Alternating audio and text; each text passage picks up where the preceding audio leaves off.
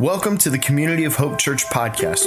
Our church exists to interest disinterested people in Jesus Christ and then grow together into fully devoted followers of Him. So wherever you are, we hope you find this message helpful, practical, and applicable to your life. God bless.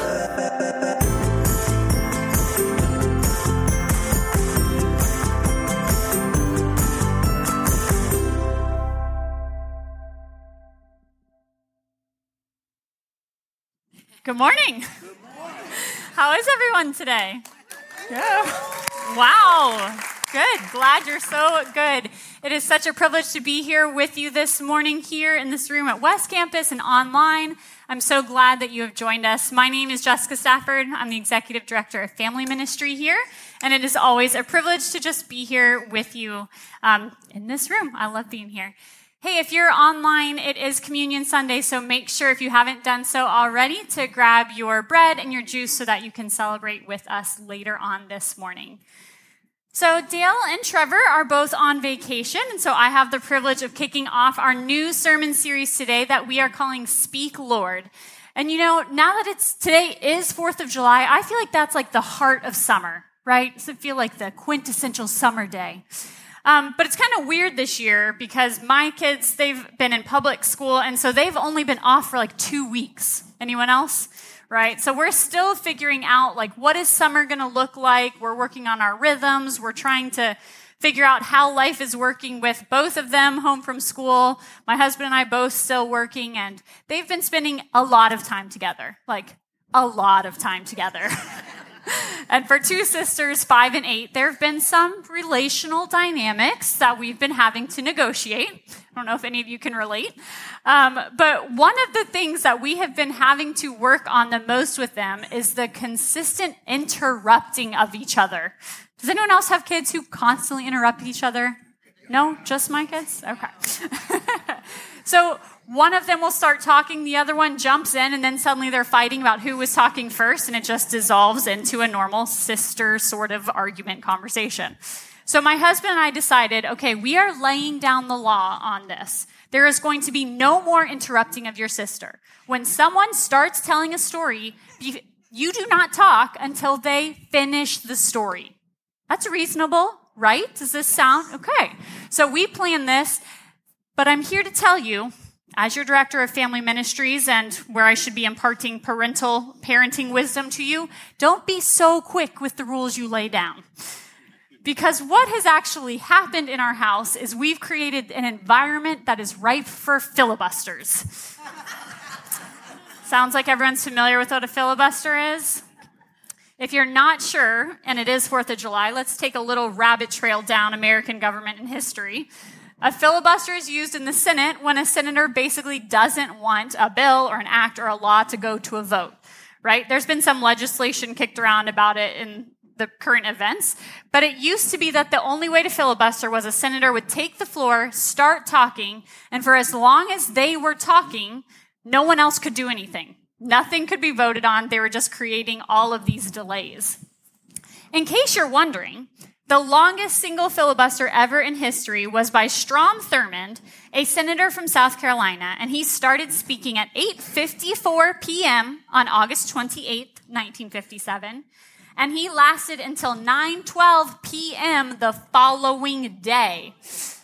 All of you doing the math right now, let me save you a minute. It's 24 hours and 18 minutes that he talked. If you want to know what he talked about, apparently he made his case against the bill.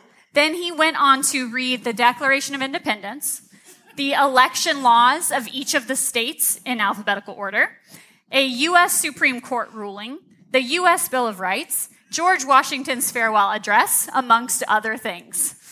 He had apparently planned ahead. He brought dried steak and pumpernickel bread to keep his energy up, and he only yielded the floor one time to use the restroom.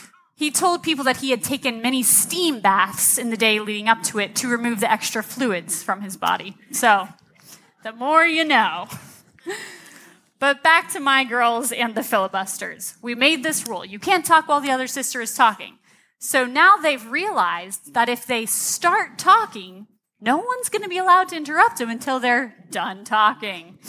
So they have perfected the art of starting a story and then embellishing it with as many needless details as you may want to hear. And they might have started talking about something that happened at the park, but they're going to finish by listing all of the books on their bookshelf and the colors in their crayon box. And they're going to just keep talking so that no one else can. You know, this most often seems to happen to us in the car because, you know, you're trapped. So the other day, I'm listening to this in the back seat. I'm kind of tuning out because, you know, I'm only human. And this thought popped into my mind, and I was thinking about, do I ever do that? Just keep talking and talking and talking when I'm praying to God? Because I like to talk to him. I love to pray, and I love to bring up the people that I'm praying for and the situations I need him to intervene in and the ways I want him to help and the plans that I would like him to enact in the order that I'm laying them out before him. But I don't always remember to stop and give him a chance to speak. You know, I think like most of you probably, I want God to speak into my life. You know, how many of us joke that we would do exactly what God wanted if he plastered it up on a billboard, right? Sent us a text message or an email, called on that red phone from heaven. I want to hear his voice, but sometimes wanting that and actually hearing it or knowing how to hear him can be two very different things. And so this month, for the month of July, we are addressing that gap between wanting to hear God's voice and knowing how to actually hear him. We're doing it through this sermon series called Speak, Lord. You know, with each of our sermon series, we always choose a theme verse to focus around, to try and memorize, to hide God's word in our heart. And I love the one we've chosen for this series. It's short, it's easy to memorize, it's a great prayer for us to just be praying together this month. And it's 1 Samuel 3:9. It'll be up on the screen, and let's go ahead and read it out loud together. Speak, Lord, for your servant is listening. So we're going to jump in today by looking at the passage that this verse comes from. So grab your app, your sermon notes, wherever you take notes, and we are going to read together 1 Samuel chapter 3, verses 1 through 10. And in this passage, we're going to hear the story of how God was calling and speaking to kind of an unlikely character, a 12-year-old boy, and see what we have to learn from that today. So let's read chapter 3, starting in verse 1. The boy Samuel ministered before the Lord under Eli. In those days, the word of the Lord was rare. There were not many visions. One night, Eli, whose eyes were becoming so weak that he could barely see, was lying down in his usual place. The lamp of God had not yet gone out, and Samuel was lying down in the house of the Lord, where the ark of God was. Then the Lord called Samuel. Samuel answered, "Here I am." And he ran to Eli and said, "Here I am, you called me." But Eli said, "I did not call. Go back and lie down." So he went and lay down. Again the Lord called Samuel, and Samuel got up and went to Eli and said, "Here I am, you called me." "My son," Eli said, "I did not call. Go back and lie down." Now Samuel did not yet know the Lord. The word of the Lord had not yet been revealed to him. A third time the Lord called Samuel, "Samuel!" And Samuel got up and went to Eli and said, "Here I am. You called me." Then Eli realized that the Lord was calling the boy. So Eli told Samuel, "Go and lie down. And if he calls you, say, 'Speak, Lord, for your servant is listening.'" So Samuel went and lay down in his place. The Lord came and stood there, calling as at the other times, "Samuel, Samuel." Then Samuel said, "Speak, for your servant is listening." So today's message is called "Can You Hear Me Now?" And let's begin by praying together. Father God, I am so grateful that you are a God who wants to speak to us. So grateful that you are not some just distant presence overseeing everything, but that you are near and personal and that you want to be involved in our lives. God, help us right now just to open our hearts, our minds, our ears. Help us be open to what you have to say to us today. how you want to grow us or challenge us or encourage us. And God, may every word that comes from my mouth today be of you and not of me. We love you, Jesus. It's in your son's name we pray. Amen. Okay, so we have got Samuel, who is serving Eli, the priest who's going blind. He hears God calling him in the middle of the night. And I don't know about you, but as a parent, first of all, the way he responded, "Here I am, you called me." Like, let's get a little more of that in my house. But also, 3 different times you're going to come wake me up. I don't know about that. So he is coming to Eli, and God clearly has something to say to Samuel. He tried to get his attention 3 separate times, which I, for one, am grateful that God will not just skip over us once we haven't responded the first time, but continues to try and get our attention. Now, here's something I want to make sure you caught in verse 7.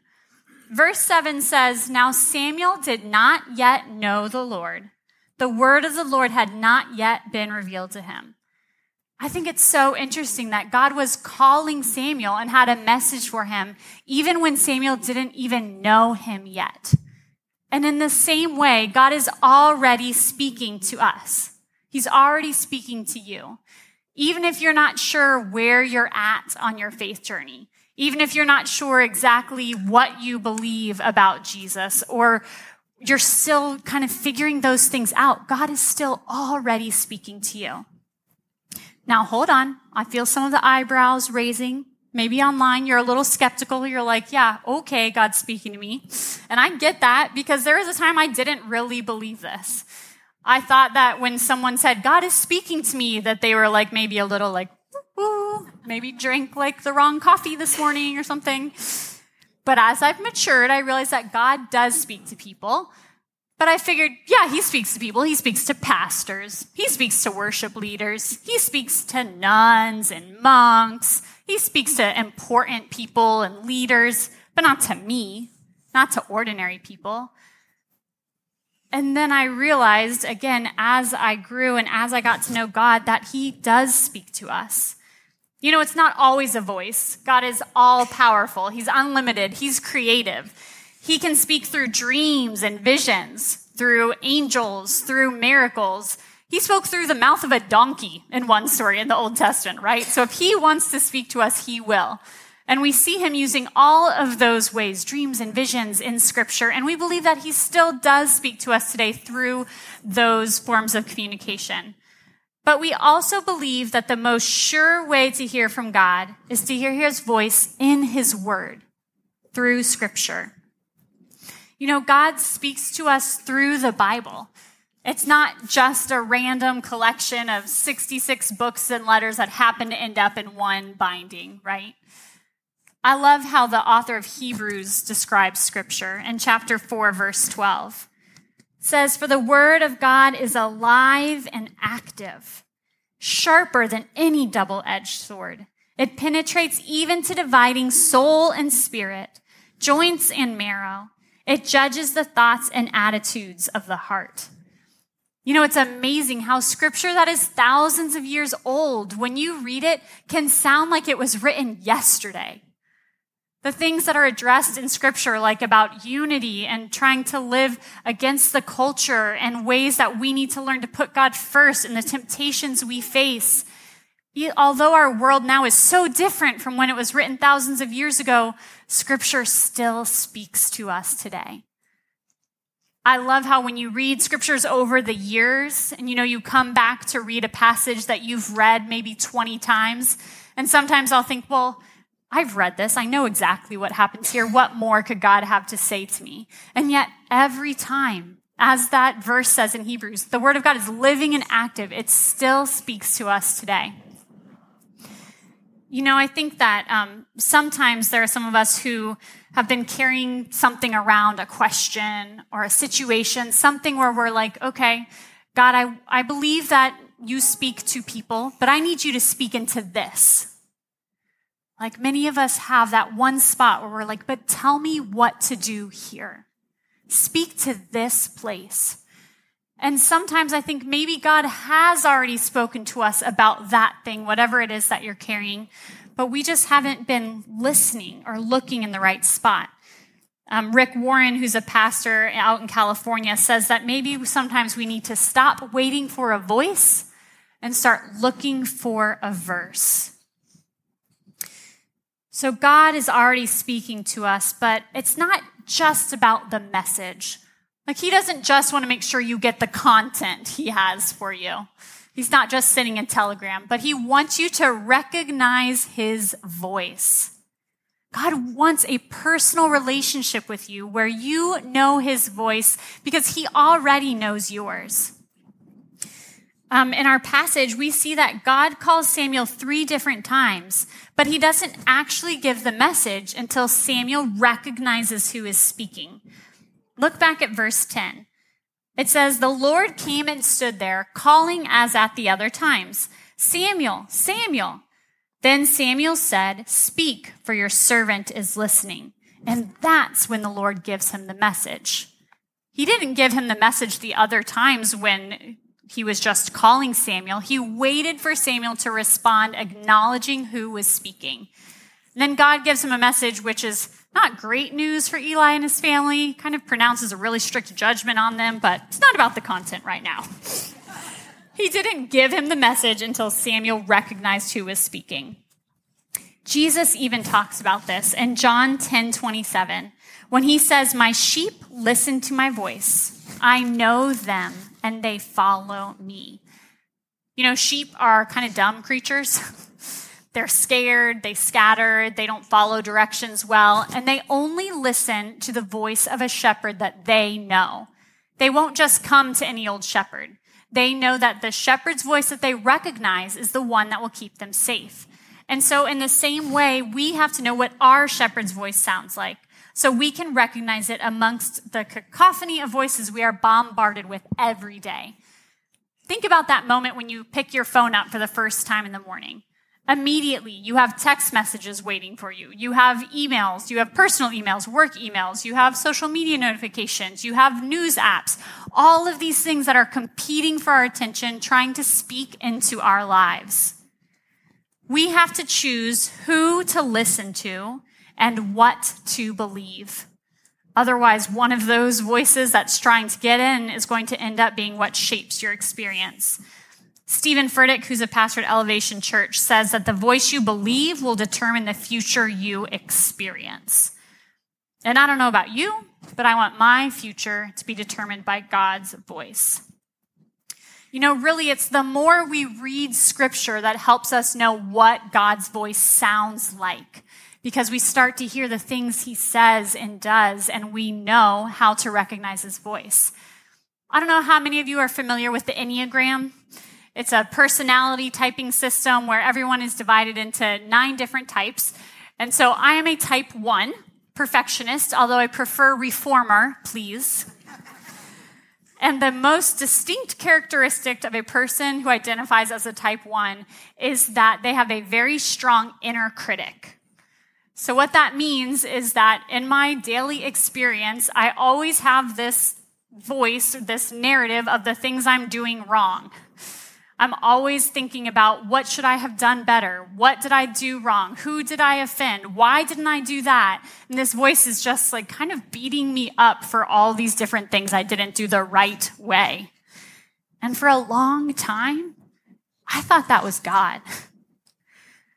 I thought God was just pointing out all the different places that I could be better, that I just needed to work harder to do those things better. And it took me really getting into the Scriptures, really learning the sorts of things God says, the way Jesus related to people, to be able to say that that voice is not from God. You know, I never in Scripture encountered a Jesus who would tell me that I was a bad mom. I never encountered a Jesus who would tell me that I'm just not enough, that I'll never be able to do that right. He never condemned me, and that voice I was hearing was constantly doing that. You know, I had to realize that so that I could distinguish the voice that is the Lord's and the voice that is from the enemy. I mean, sure, Jesus convicts me for sure.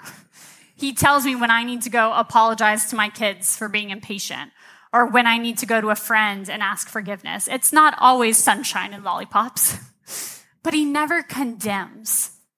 He never, after talking to Jesus, am I left feeling that pit in my stomach. He never tears down. God wants to build us up. And I want to challenge some of you as we're talking about listening to the words of God. By that, I mean in the most literal sense, reading the words of God, not just devotionals, not just Bible studies, not just Christian books, but the Word of God, the Bible. Not that any of those things are bad, but God wants to speak directly to you, not just through other people. And so I would challenge you to pick up the actual scriptures and start learning to recognize God's voice. In verses 8 and 9, we see the Lord calling Samuel a third time. It says, Samuel got up and went to Eli and said, "Here I am, you called me." Then Eli realized that the Lord was calling the boy. So Eli told Samuel, "Go and lie down, and if he calls you, say, 'Speak, Lord, for your servant is listening.'" So Samuel went and lay down in his place. Eli finally realizes that the Lord is the one calling Samuel. And so he decides that he needs to teach Samuel the posture to take, how to learn to listen to God. So we're going to take a few minutes now, and I'm going to be Eli, the blind old priest, teaching you, Samuel, a posture that works for me when I am trying to listen to the voice of God. I think that two things are essential in this, a plan and a place.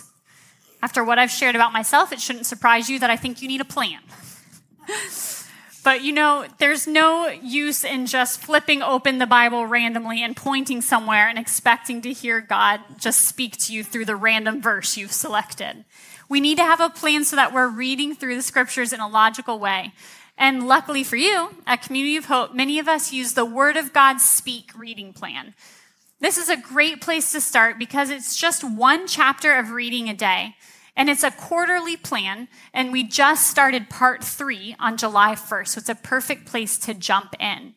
If you're here in person, you can grab a bookmark on your way out. It's also on the YouVersion app by just searching Word of God Speak Part 3, and you can jump right in to read one chapter a day.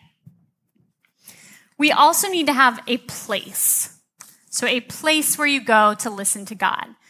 This isn't like a magical place. It's not holier than any other spot in your house, but it helps to have a consistent spot to create that expectation that when I come here, I'm here to learn from God. Did you hear how many times in those verses of Samuel it said Eli went back to his place, Samuel went to his place? They positioned themselves in a place to listen to God. It might even be your car. I know some people that they will listen to the YouVersion app, reading the Bible reading for that day on their way to work, and then they just park outside of their work for a few extra minutes and talk to God about what they read. This doesn't have to be like this big, involved, have to create a space, but just a spot you go. So my place is in the corner of my office. I have my little chair set up and my little stack of books, and this is where I go to hear from God. This is where I sit, I read God's word, and then I journal. So this is the next step after you have your plan and your place. I've found that reading God's word is the huge first step, but then to really hear his voice, to really hear what it means in my life, I have to journal about it and take time to get into the word. At Community of Hope, many of us use the SOAP acronym as we journal, and we even teach this in Kids of Hope. We teach our little kids, we teach our upper elementary schoolers and youth, they talk about it. And side note, if you're a parent, teaching your kids to hear God's voice is probably the most important thing you can do for them. And this is a great way to start doing that together and growing your faith together as a family. So we use the SOAP acronym. It's very simple. The S stands for scripture. So you've read your one chapter, and as you're reading, you just pick something that jumped out at you. You don't even have to know the reason why it jumped out at you, or just something that made you pause for a moment, something you loved, something you have a question about, just something that stood out. Maybe one verse, maybe two, maybe it's a word or two, and you write that in your journal with your S. I still, I write the letters SOAP in my journal and use this structure to help me. And then the O is for observation. So the observation is just basically facts about the reading, what you notice about it. I kind of think of this as my warm-up into my journal. So it's very simple, a couple sentences. It may be Paul is writing to the church in Corinth. He is explaining to them their characteristics they need to look for in church leaders. It's just basic little facts. Then you get to your A for application, where you're thinking about how it applies to your life. And then the P stands for closing it out in prayer. This is not a magic formula, but it's part of just putting you into that posture to hear from God. And sometimes using that framework can take some of the guesswork out of it, so it frees up some of your mind to just hear from the Lord. The most important part of that journaling framework is the application. So every day when I get to that application part, and I've used this framework for years, and still every day when I get to the application, I write out a question in my journal.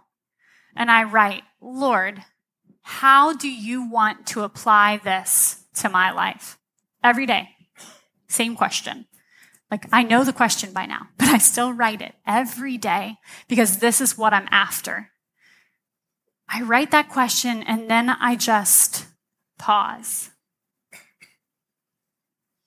And I just sit, and I wait for whatever just kind of pops up in my mind. However God wants to speak to me, he speaks through this question. This is my current journal. I have shelves of them at home. But this is where I meet with God. This is where he encourages me, he challenges me, he corrects me. This is where God reminded me of his goodness through the journey of grief after losing my mom.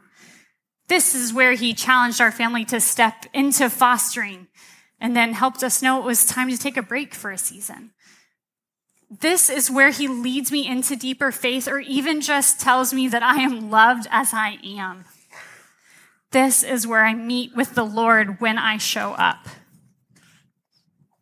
I'm not saying that every day is going to be groundbreaking and holy and amazing, right? I'm just a normal person. I turn my alarm off some days. I just maybe don't feel like I get anything out of it some days. Sometimes I'm actually making my grocery list in my head as I read. I'm just a normal person. And then some days, no matter how early I get up, it does not matter because I always have friends who join me as I'm journaling and take away a little bit of the calm and quiet. You can't see it, but the other dog is actually in there too, behind the big fluff ball. So things interfere. Every day is not going to be perfect, and that's okay. It's not about perfection. It's not about checking the box every day. It's not about doing the right thing so that God will show up. It's about us showing up, positioning ourselves on a regular basis in a posture of expectation, like Eli taught Samuel to do. And if you've never done this before, it might feel a little awkward. That's okay. If you haven't done it in a while, maybe it feels a little weird. That's okay. Lean in. Let it feel a little bit weird, like you're not quite sure what you're doing. That's all right. It's like when you start a new eating plan or a new exercise, right? The first couple of days, you're like, am I doing this right? I don't know. But you have to show up day after day so that you can see the long-term results. And it's the same with getting into God's Word. I'm going to ask the band to come back up. And as they do that, I want to share just a quote I read this week from a book called Taking God at His Word. It said this, "Sticking with the scriptures may seem like a light thing now, but we will feel the weight of it someday. There will come a time when it will be shown whether our lives were founded upon trivialities or realities, So let us not weaken in our commitment to our unbreakable Bible. God has spoken, and through that revelation, he still speaks. Guys, I don't want you to miss this, because God, the creator of the universe, the author of all wisdom, the commander of angel armies, wants to speak personally into our lives. What a privilege that is. So I want to challenge us all, everyone in this room, everyone watching online, to lean in for the month of July, to commit to reading the scripture together this month, to commit to asking God, how do you want to apply this to my life? And to saying, speak, Lord, your servant is listening. Father God, you're just so good, and it just blows my mind every time I come to meet with you to read your word, that you show up there. You tell us in your scriptures that if we draw near to you, you'll draw near to us, and that promise is so true. God, I pray for everyone here, everyone watching and listening. Would you just create in us a love for your word, God? Would you meet us there as we step in, as we maybe just dip a toe in the water of reading your scriptures? Come alongside those who are not sure but are willing to take a chance and show up, God. We know that your scripture, your word can change our lives, and we want our lives to be shaped by you. Jesus, it's in your name we pray. Amen.